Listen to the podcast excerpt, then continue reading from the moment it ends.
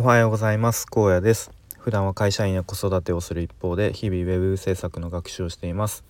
このチャンネルでは現在進行形の学習についての話や、日々の生活での気づきや学びをアウトプットしています。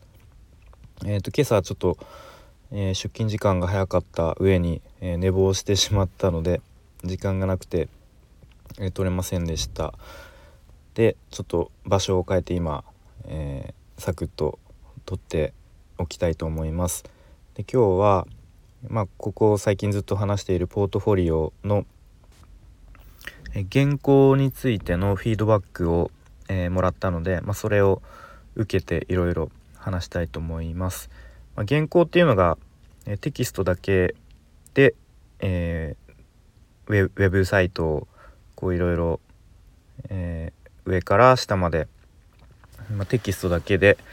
えー、書いたものですね。で、とまあ、そのフィードバックで講師の方からもらうんですもらったんですけど、一番引っかかった点っていうのが、えー、指摘されてましたね。で、まあここは僕自身も、あのー、自覚しているというか、ちょっとこれはどうかなっていう感じで、えー、提出したんですけど、えー、いっこね、こういうちょっと言い回しをしたところがあって、まあ、自分のこう、えーまあ、私はどんな人かっていう感じのところの文章で、まあ、私自身は、えーと、経験豊富なプロではありませんと、まあ、いわゆる初学者ですと、まあ、なのでこうあまりにもハイレベルなホームページっていうのは、まあ、正直作ることは難しいです。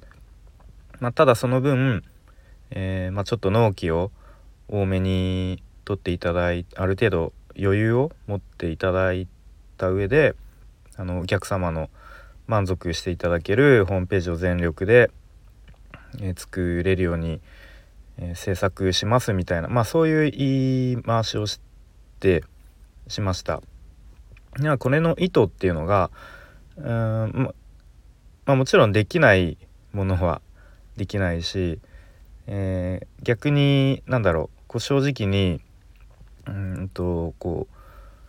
うまあ、そこまでスキルのあるわけではないのですが、まあ、その分こう全力でやらせていただきますっていうふうに、なんだろう、こう正直に伝えることで読む人にこうあの正直さとか、なんか誠実さみたいのをが伝わればいいな、伝わるかな、いやでも逆に、うん、こうちょっとこの人やめようって思われるかなっていう、まあどっちかなっていう感じで、まあ、提出はしたんですけど、えー、まあフィードバックでもやはりそこの部分が、えーとまあ、いわゆる初学者みたいなワードを使ってしまうと、初学者っていうのはこうこちら側のウェブ制作をやってる側のなんだろう、まあ、勝手に作り出した言葉というか、なのでこうお客さん、えー、ポートフォリオを読んだ人にとってはあの関係ないと、知ったこっちゃないということなので、ちょっとこう言い訳っぽく聞こえてしまうかもしれないと。で、まあお客さんっていうのは、えーまあ、支払った分の対価としての成果が得られれば、うん、まあ成果、まあもっと言えばそれ以上のものがあの欲しいので、まあ、こう極端に言えば、まあ、僕がその対価に、うんえー、支払っていただいた分の対価、まあ、それ以上のものを提供できれば、まあ、全力でやらなくても、まあ、いいっていうことも言えますよねっていう感じですね。うん、なので、まあ、ちょっとここの言い回しは、うん、変えようかなと思いましたね。まあ、あとは、まあ、僕がずっとこう最近考えてるのは、やっぱスキルの高い人なんてもうこの日本中に、えー、もうごまんといるので、その人たちとこう対等に戦うには、やっぱこうスキルを今からね頑張って追いつこうとしても、まあ、無理なわけですよね、現実的。まあ、なので、じゃあ他にどういうところで勝負したらいいかっていうと、やっぱ人間性とか人柄とか、うん、なんかそういうこう一緒になって悩みとか課題を一緒にこう考えてくれて、一緒になって解決してくれそうだなとか、あとなんだろう、誠実そうだなとか、うん、ちゃんと話聞いてくれそうだなとか、真面目に最後まで仕事やってくれそうだなみたいな、なんかそういうところをこううまく伝えるしか、うん、勝負するポイントはないかなっていうふうに思ってたんですけれども、まあ、それ以外にも、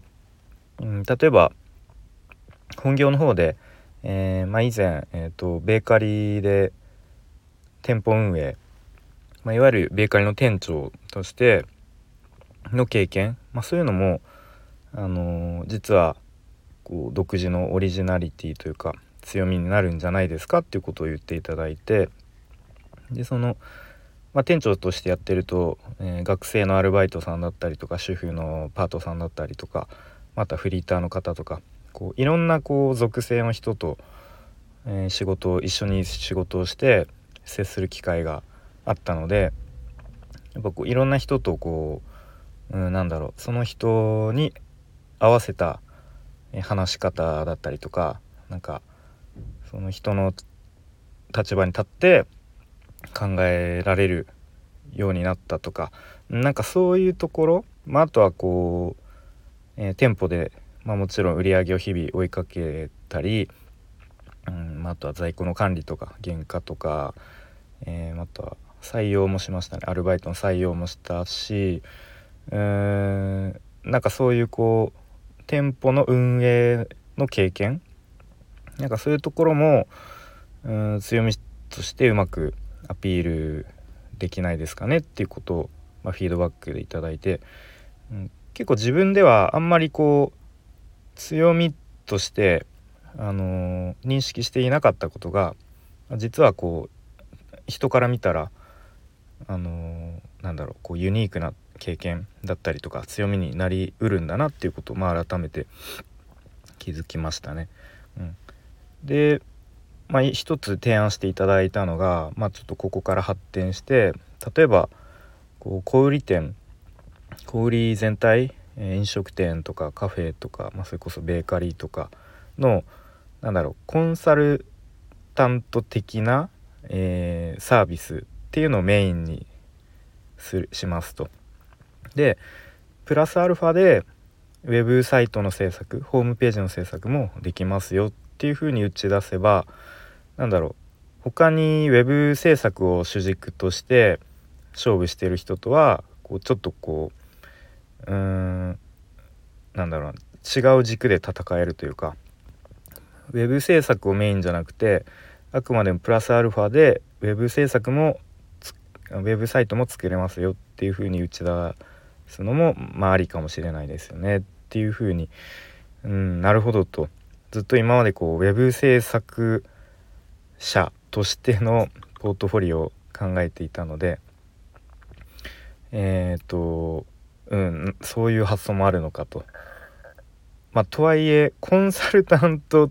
ていうサービスを主軸とするって考えた時に、いや自分自身コンサルタントみたいな、そんなこうなんだろう、大風呂敷を広げられるような、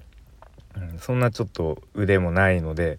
まあそこはまた考えもんだなって思いつつ、うんまあ、結局また、えー、原稿を練り直して修正してまた提出しなきゃなっていうところですね。はい。なのでまたこう進捗状況、またこちらでもお話、えー、していきたいと思います。はい。ということで今日はですね、ポートフォリオの原稿のフィードバックを受けてっていう話をしてきました。えー、聞いてくれてありがとうございました。